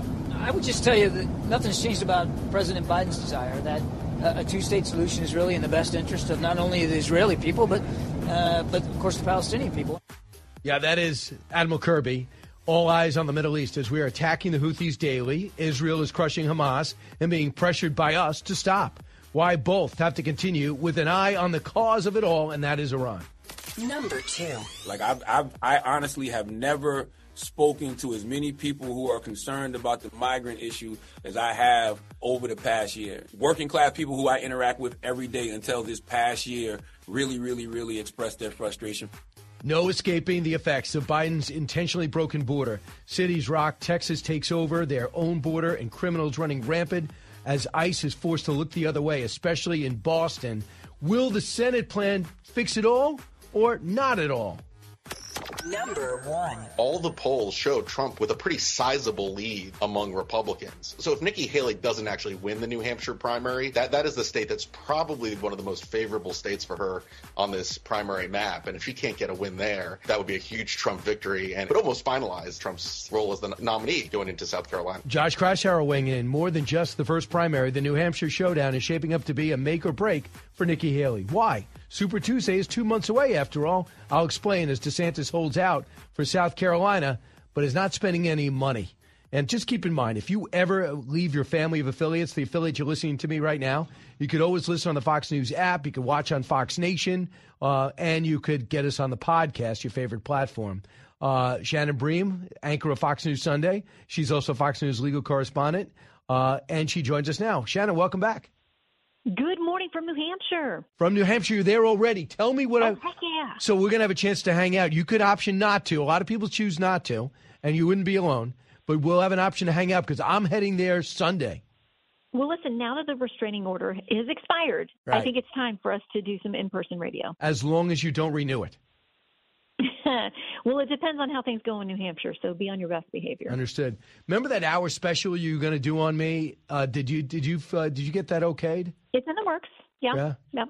We're All of Fox. News if Sunday. you didn't have such, you know, outstanding demands, we would have done it already. Uh, so it's my schedule.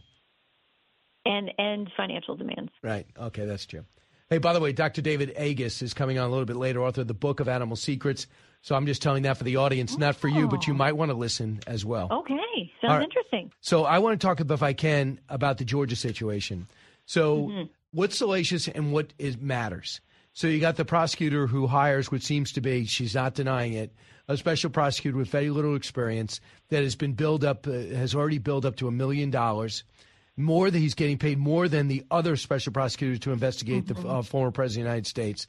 Uh, at which time he's already showed up and twice and billed for meetings with the uh, with the White House. which is fascinating because they said there's no coordination between the White House in any of these cases. Mhm. So that that's out the window. Now the judge wants to see her about ethical violations. Can you give uh, me an understanding of basically what's unethical and what is legally problematic? Well, I mean, she is responsible for the expenditures of her office. And so if there are allegations that she was doing it in some way to enrich herself, you know, the accusations are that she's in some type of romantic relationship with this attorney that she's hired and they've gone on expensive trips, those kinds of things. That could be a problem if that stuff proves out to be true. Um, but the fact that the judge is having a hearing, I think it's February 15th, they set it for, and apparently it's televised also if the parties, you know, so decide, if, if people decide to televise it. So we may get a lot of interesting information uh, about Fani Willis, about how her office operated. So the question would really be, um, did she have any improper use of funds in her office for her own personal benefit? Right. And you just wonder, too, number one, is it just perception of coordination with the White House? So, if, for example, that's what that's going to help President Trump tell everybody his story's got validity. I Mhm. get it, Mhm. but should you be talking to the White House about your case that's supposedly supposedly about only about Georgia? Right. Well, it's interesting because she's impressed on that so many times. From the first time that we saw her come out and announce the big indictment, it was late at night. She kept getting pressed on these questions. Have you coordinated with the DOJ? Have you worked with the DOJ? So there have been a lot of questions on that. Or is this something that you have used only your state resources to prosecute this Georgia based case, RICO, and all that good stuff under state law? Um, I've never heard her fully answer that question. So it'll be interesting to see what we find out. Again, like you said, if there's billing that connects a meeting with the White House to these efforts in Georgia, I think they're going to have to answer some questions on that front. So, do you think she should be removed or could be removed? Um, not for me to decide whether she should, but I think that this fact-finding hearing on February 15th will be really interesting because, listen, it's it's something that um, you know some of the folks who are at the receiving end of her prosecution say this isn't fair. You know, they flagged it. It'll be interesting to see what the judge determines um, from her testimony, from whoever else is is you know called in to testify and give some account to exactly what's happened with the resources. Anything is possible. I mean, if it's found that she has some kind of improper ethical situation going on, um, and then what does that do to the case? If she's removed as prosecutor, does the rest of the team carry on? Is some of the other rest of the team tainted um, by this attorney that um, she's hired that allegedly has a relationship with? Um, all I know is that for the Georgia defendants, all of this could be very good if it delays their case in any way. Shannon, the other issue was this this person, this Nathan Wade, has never tried a felony case. Mhm. He's mostly does divorces and accidents. So if it shows that uh, the relationship, which she doesn't deny, and she's at a black church saying that you have to give black women some grace. I don't know what that means, but if this guy is put in that place and a relationship is out there and he's got a divorce coming up and evidently she Mhm. wants to depose uh, Fani Willis. So Mhm. having all this come up, she was already making a bad choice by picking someone without a background to try a former president in a state uh, court. So in a city, uh, in a city, uh, in a city district, I'm just wondering right away is it just bad judgment? It's going to hurt her reelection, or does the judge look at that and say, "I, uh, I'm that's going to factor in my decision"? Well, I mean, it's not just that he hasn't tried a felony case. You know, these RICO cases exceptionally complex. There are multiple, multiple defendants in this thing. So that would be a lot for anybody to take on. Now, if you don't have the experience in RICO and in prosecuting Yeah. these big felony cases, it is a very unusual choice that this would be the attorney you would choose and pay all this money to when you're paying other people who apparently have way more experience in this field less money um, to also be part of the legal team. So I think she's going to have some very tough questions. And listen, the judge gets this. The the judge has overseen cases for who knows how long they've been sitting on the bench, but they know what it takes to put these cases together. Now, everybody who's been asked about Nathan Wade says he's a good attorney. He's respected. Um, people think that you know he's in good standing in the legal community. But something of this um, specialty is not something you'd want to do as a first case, first time case in this field when you're trying, as you said, a former president. So uh, it's not even the president that challenged this; it's one of the co-defendants that Mhm. challenged this. Does the president? Should the president? Would you recommend if you were working for him? Would it would it be to his benefit to join this case?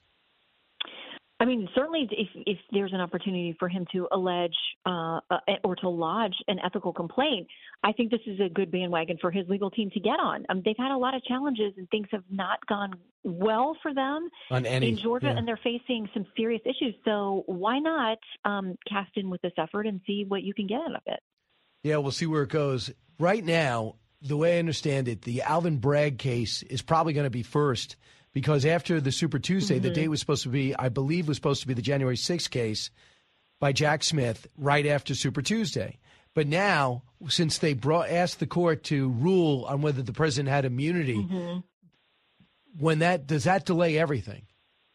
It probably will because once you, you know, they had arguments at the appellate level. So this one level below the Supreme Court said, we're not going to get involved with it.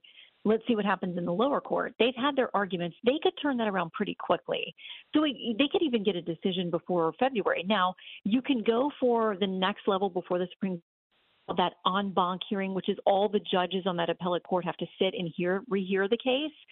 Um, and then you could go to the Supreme Court. So we thought all along the Trump legal team would use every one of those levers to slow this thing down. But right now, it does not look probable that Jack Smith gets his March start date, but it's possible. Because oh, like they keep going up, and then when they say, let's say they just rule against the president, don't have immunity, go up again, don't have immunity. Then the, does the defense turn around and say, oh yeah, but now I need some time. I need some time, or are they expected to have a case ready in case. I know they want a delay, so let's know. Having said that, Right. I so is their case supposed to be ready in case they don't get the judgment? Well, remember, they've been fighting with the courts about this because it was supposed to pause the case. The the district level, which is that first level with Judge Chutkan, when the appellate court started to hear these arguments about immunity, it freezes that lower court's ability, that trial court's uh, ability to handle the case. Technically, it's not their case anymore, so things aren't supposed to proceed. So um, the special counsel was still doing things, providing documents, all the things you would do in preparation for a trial. And Trump's team went in and said, "Whoa, whoa, whoa, this is supposed to be on pause." So it's clear that they want to buy the time. So even if they get a ruling that's adverse to them after all the appeals or whatever it is, they say, "Now we take the pause button off, and now we start over with what was happening at the trial court." While special counsel's office is saying, "No, we we want to keep you know the underlying stuff going, so that whenever we get to an ultimate decision on immunity, we're ready to go." And people point out to me how unusual it is for the prosecution to be in a rush. The defense has a Mhm. right to a speedy trial. But how do you possibly argue that the politics has nothing to do with it when the prosecution's in such a rush to get it done this year? Well, and, and the Trump legal team will say, you know, two, three years you waited to bring these charges. So why is it now that after two or three years in which you could have brought a lot of these charges, you finally get them, and now you want to speed everything up? So regardless about what you think of the merits of the case, it gives the Trump team and the, and the former president the this argument, this ability to say, doesn't this look partisan? And so special counsel is going to have to. They won't come out publicly and discuss it or address it, but they have to know the perception's there. So I want you to talk about perception again. So Merrick Garland had a presser yesterday, mostly about Uvalde, but he had this this uh, give and take with Evan Perez. Uh, cut twenty. Some of the polling recently shows that three quarters of Republicans believe that he's being targeted uh, for political reasons. Uh, does it concern you that uh, that this public perception exists, and, and what can you do to try to change that? Uh, um, of course, it concerns me. Um, what we have to do is show by the acts that we take that we're following the law, that we're following the facts.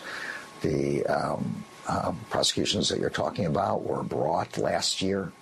Um, and the uh, special prosecutor has uh, said from the beginning uh, that he thinks uh, public interest requires a speedy uh, trial, which I agree with. You agree with that? I do. And uh, the matter is now in the hands of the uh, trial judges to determine when the uh, trials will take place. Okay, he says it's the public that d- demands a speedy trial.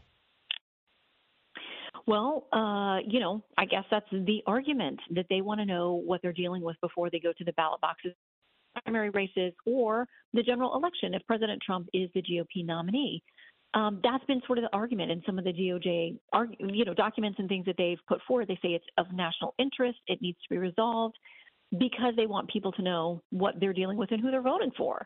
Um, but listen, even if President Trump was convicted on all of this stuff and he was sitting in jail, he'd still run for president. Keep him off the ballot. The one thing that is the potential fight to keep him off the ballot, Supreme Court's going to hear those cases on February 8th about him being kicked off the Colorado ballot and all these other states that are trying to do it by extension. But the fact is, um, you know, voters will make their decision. I think they know exactly who President Trump is, um, for Yeah. better or for worse, whether they love him or hate him. They, you know, there, there's no mystery to who he is when you go and make a decision at the ballot box. That is true. Uh, do you know anybody of, of legal standing that thinks the president's going to get kicked off the Colorado ballot, meaning the other ballots in the other uh, other states that want to do the same thing? I mean, there are people arguing for it and say that a clear reading of the 14th Amendment says that he should get kicked off.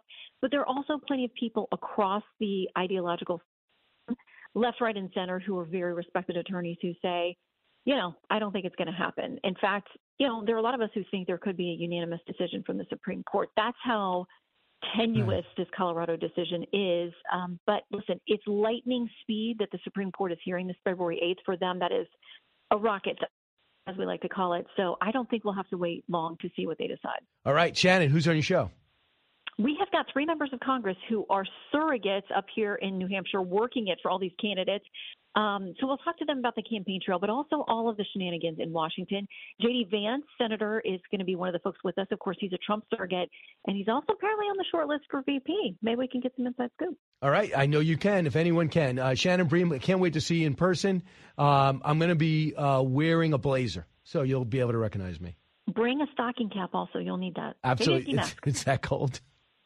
Bring it. Uh, I'm not going to stay outdoors. Uh, Shannon, thanks so much. Appreciate it. Uh, and watch Fox News Sunday, please. And of course, don't forget Saturday night, One Nation at 9. All right, when we come back, I have some time to squeeze in some calls, go out to St. Louis and go ahead uh, for uh, the- up to the Catskills and more. Uh, then Dr. David Agus joins us, author of a brand new book, The Book of Animal Secrets. Don't move. Covering this election year like no other. It's Brian Kilmeade.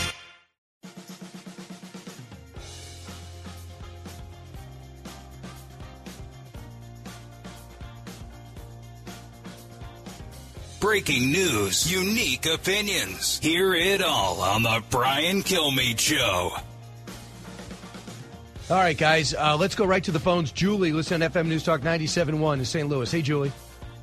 Hey there. I'm going to start with a compliment to you, Brian, and I have two points. The first point, thank you. You lead with the most important point in the Fani Willis matter. Of course, everybody's interested in the affair and all that, but isn't the bigger issue that Biden is lying when he says he is not behind all of these prosecutions and Yeah. in on it?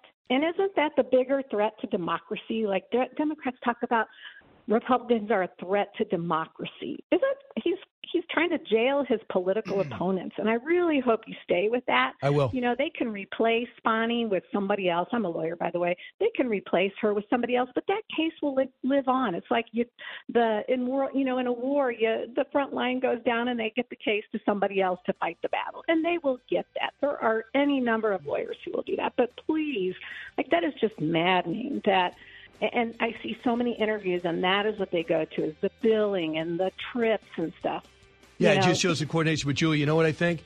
Uh, they're they're forcing all these others to, to cut a deal because you can't afford to defend yourself. They'll go bankrupt. So they're all flipping so they, until they get to Trump. But I don't know what they have on Trump. We all know what he how he where he stood.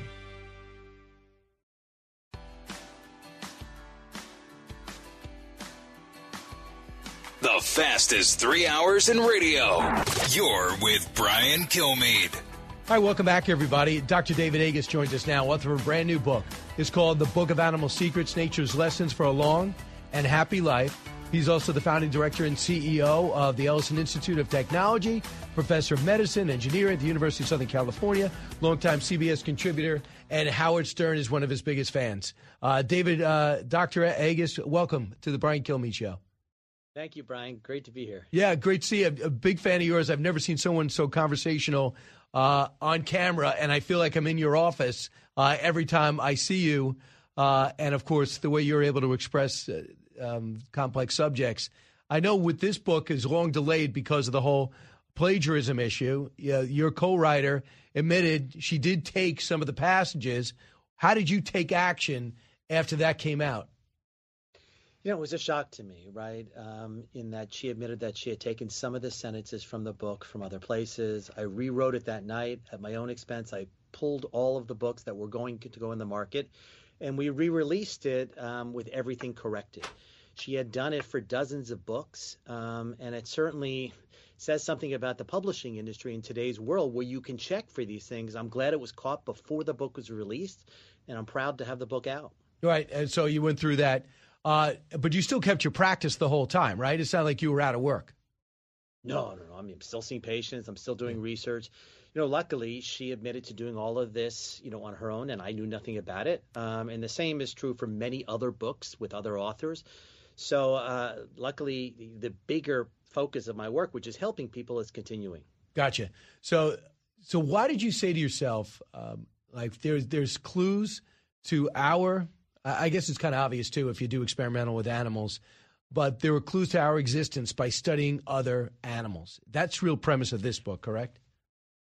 Yeah, and listen, it's so freaking cool is that we've been on this earth a million years, humans, so have animals, and we've all adapted to the same conditions. So, how can we cheat? How can we learn about human health by studying other animals? You know, I was on Africa with our family, which is the coolest trip in the world in safari, and this elephant walks by and i go to the you know the, the guide who's taking us go listen they're 50 60 times bigger than you or i. They're in the sun all day. Elephants must get lots of cancer because the more number of cells the more chance for mutation and cancer. And he looks at me and goes no elephants never get cancer. And all of a sudden here was a clue elephants, even though they have so many cells and all these conditions that could portend to cancer, don't get it. So we started to study each of these uh, uh, and figure out why. And it really was an amazing lesson to me. So, a couple of things. Elephants in the wild, I get it. Untouched by man, I understand it. But when we put them in a controlled environment like a zoo, aren't they susceptible to the same chemicals that we're around that people reportedly say play into some of the, the health challenges that we all get. So are you telling me that elephants also don't get cancer in captivity? Yep. You know, listen, these chemicals, right? Egyptian mummies all died of cancer. And so obviously they had different chemicals than we have today, and yet they still had significant cancer. So elephants, you and I have a gene called P53. It's called the guardian of the genome. It corrects error in DNA from inflammation. You and I have one copy. Well, every elephant on every continent has 20 copies of this gene. And why? By the time we hit 20 or 30 as humans, we've had our children. So actually, knocking us off through evolution gave more food and housing to the next generation. Well, elephant females give birth into their late 60s, and the dominant male protects the herd until the day he dies. So they couldn't afford to get cancer, and they evolved away.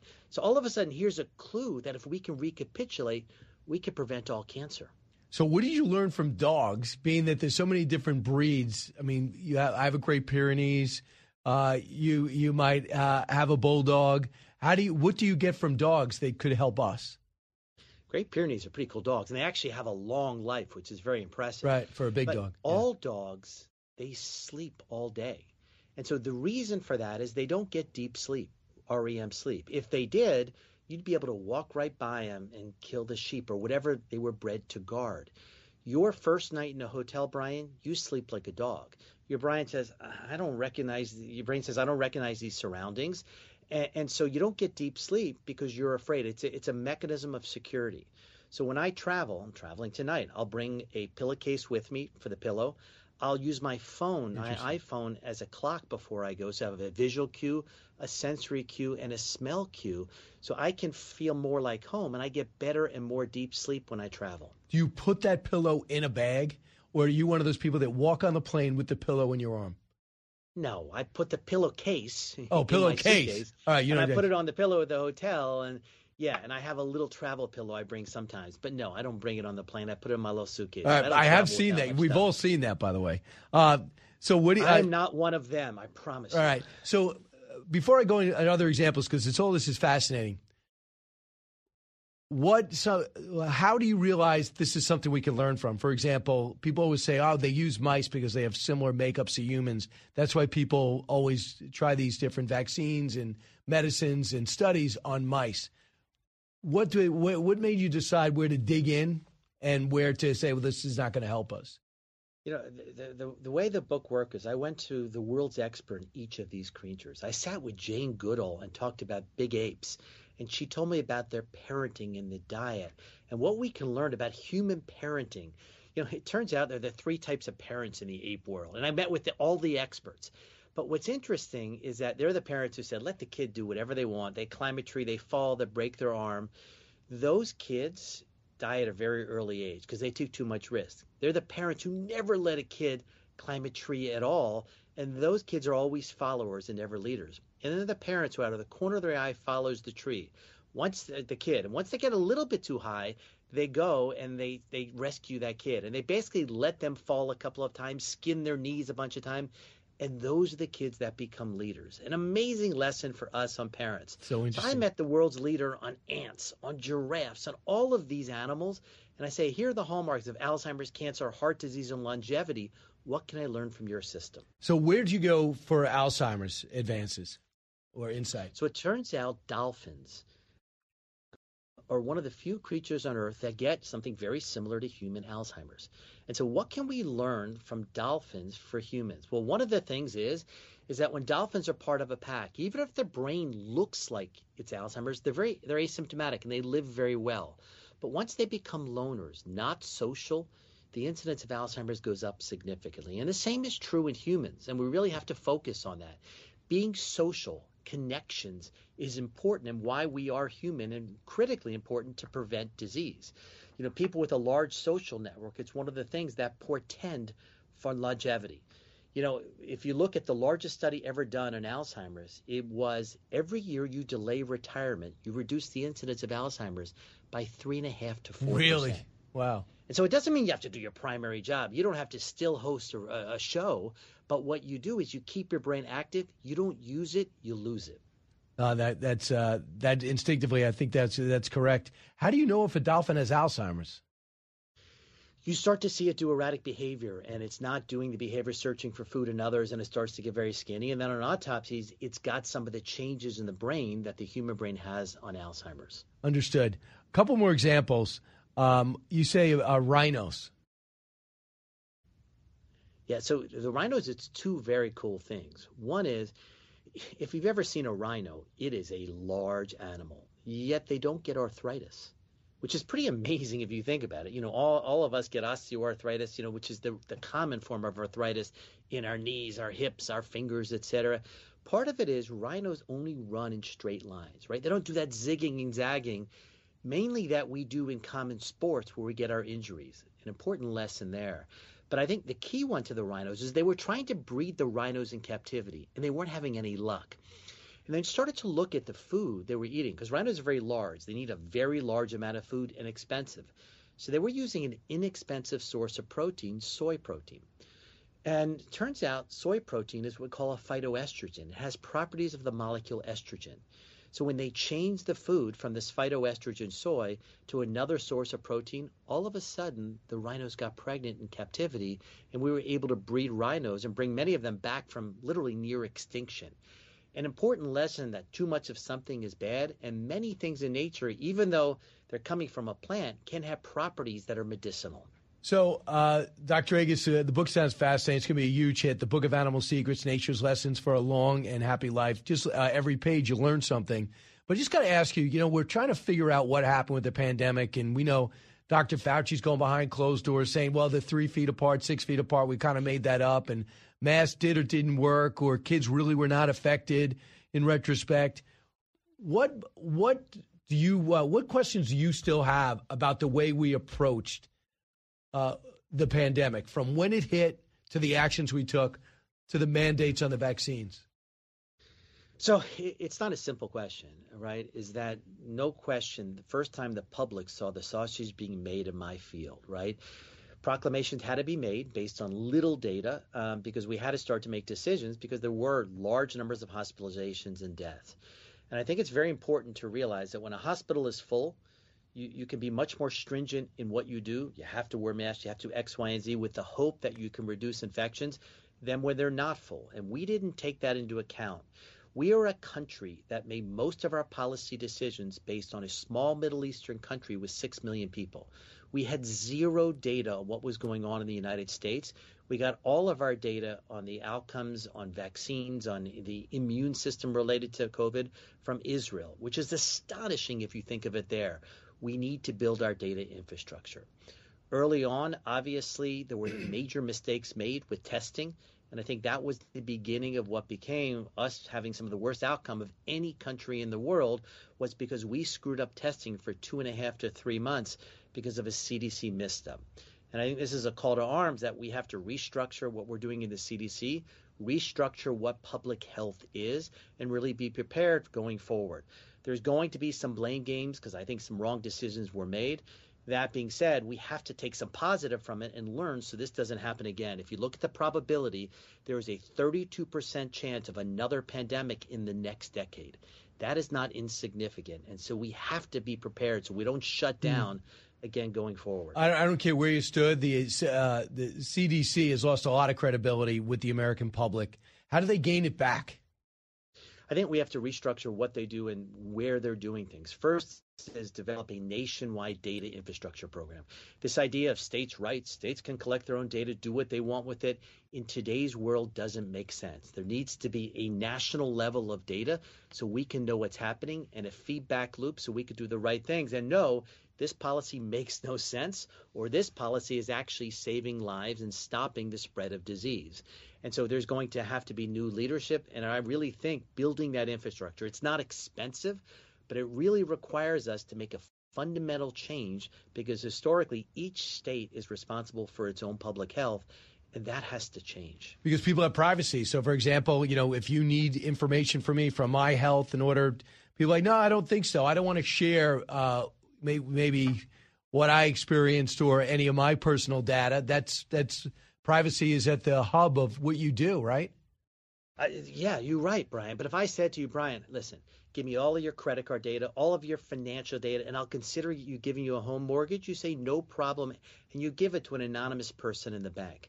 If I say I want to use your health data in a privacy protected way, we have the ability now of literally removing every identifier and being totally protected on your personal privacy and use it for health. You say no way. That attitude has to change, and we need to build the infrastructure to protect privacy and enable the use of data in healthcare because it will be game changing going forward. It's explained to me as a non-professional that the mRNA is the what you're using that gives you the most encouragement on cancer, and that was used to design the uh, the vaccine. Is that correct?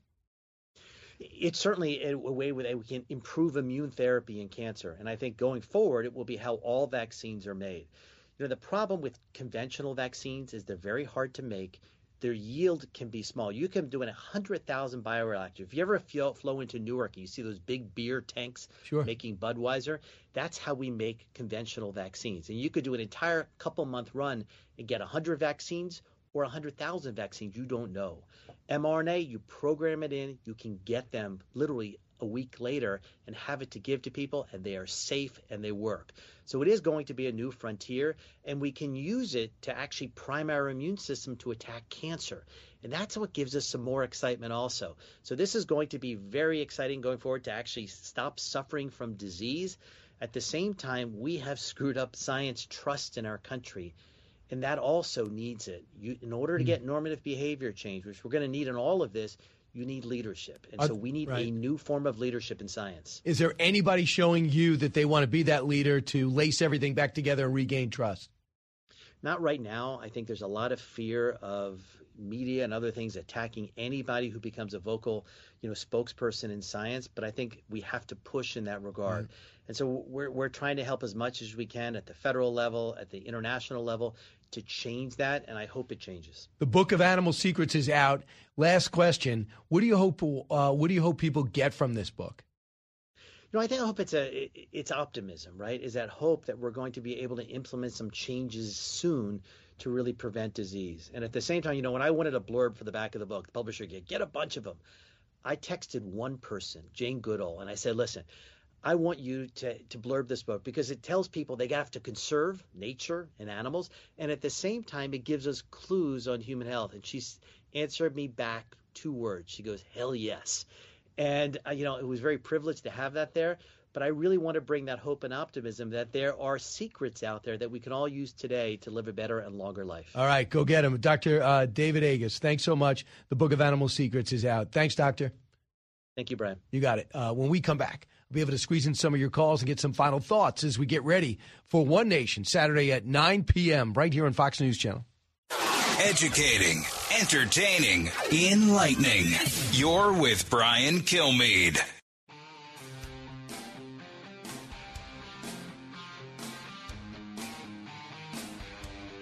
The talk show that's getting you talking.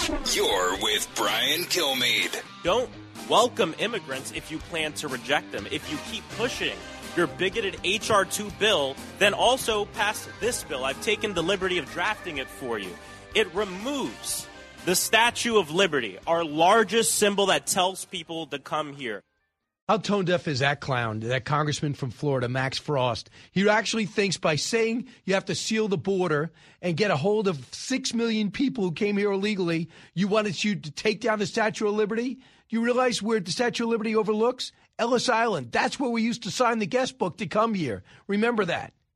Incredible. By the way, this guy is so lost, he does not understand that even the president knows he's created a, created a catastrophe and has to do something massive. I'm not sure what Senator Lankford and Murphy are working on. Uh, I'm not sure what the holdup is.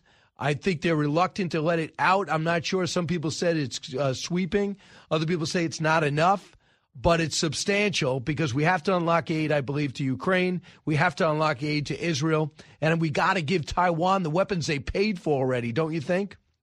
Meanwhile, quick reminder Teddy and Booker T, now, thanks to you guys, number 12 overall uh, on the New York Times bestseller list. So great, six weeks now. But I'd like to add one other thing. Sunday at 2 o'clock, local time, 3 o'clock Eastern time, from Joliet, Illinois. Tickets, some tickets are still available. VIP opportunities. But on Fox Nation, that you're watching me, some of you right now, you'll be able to see a stream. So if you want patriotic, motivational, inspirational, and fun, you'll watch in the afternoon. I hope to hear from you on that. Uh, and all my other books are always available to be signed and sent at briankilmeade.com. Keep it here, Brian Kilmeade Show. Don't move.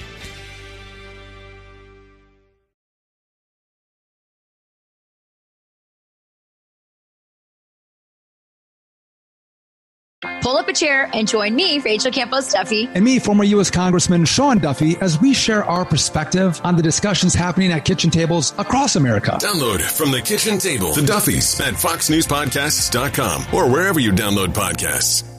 Listen to the show ad free on Fox News Podcast Plus, on Apple Podcast, Amazon Music with your Prime membership, or subscribe wherever you get your podcasts.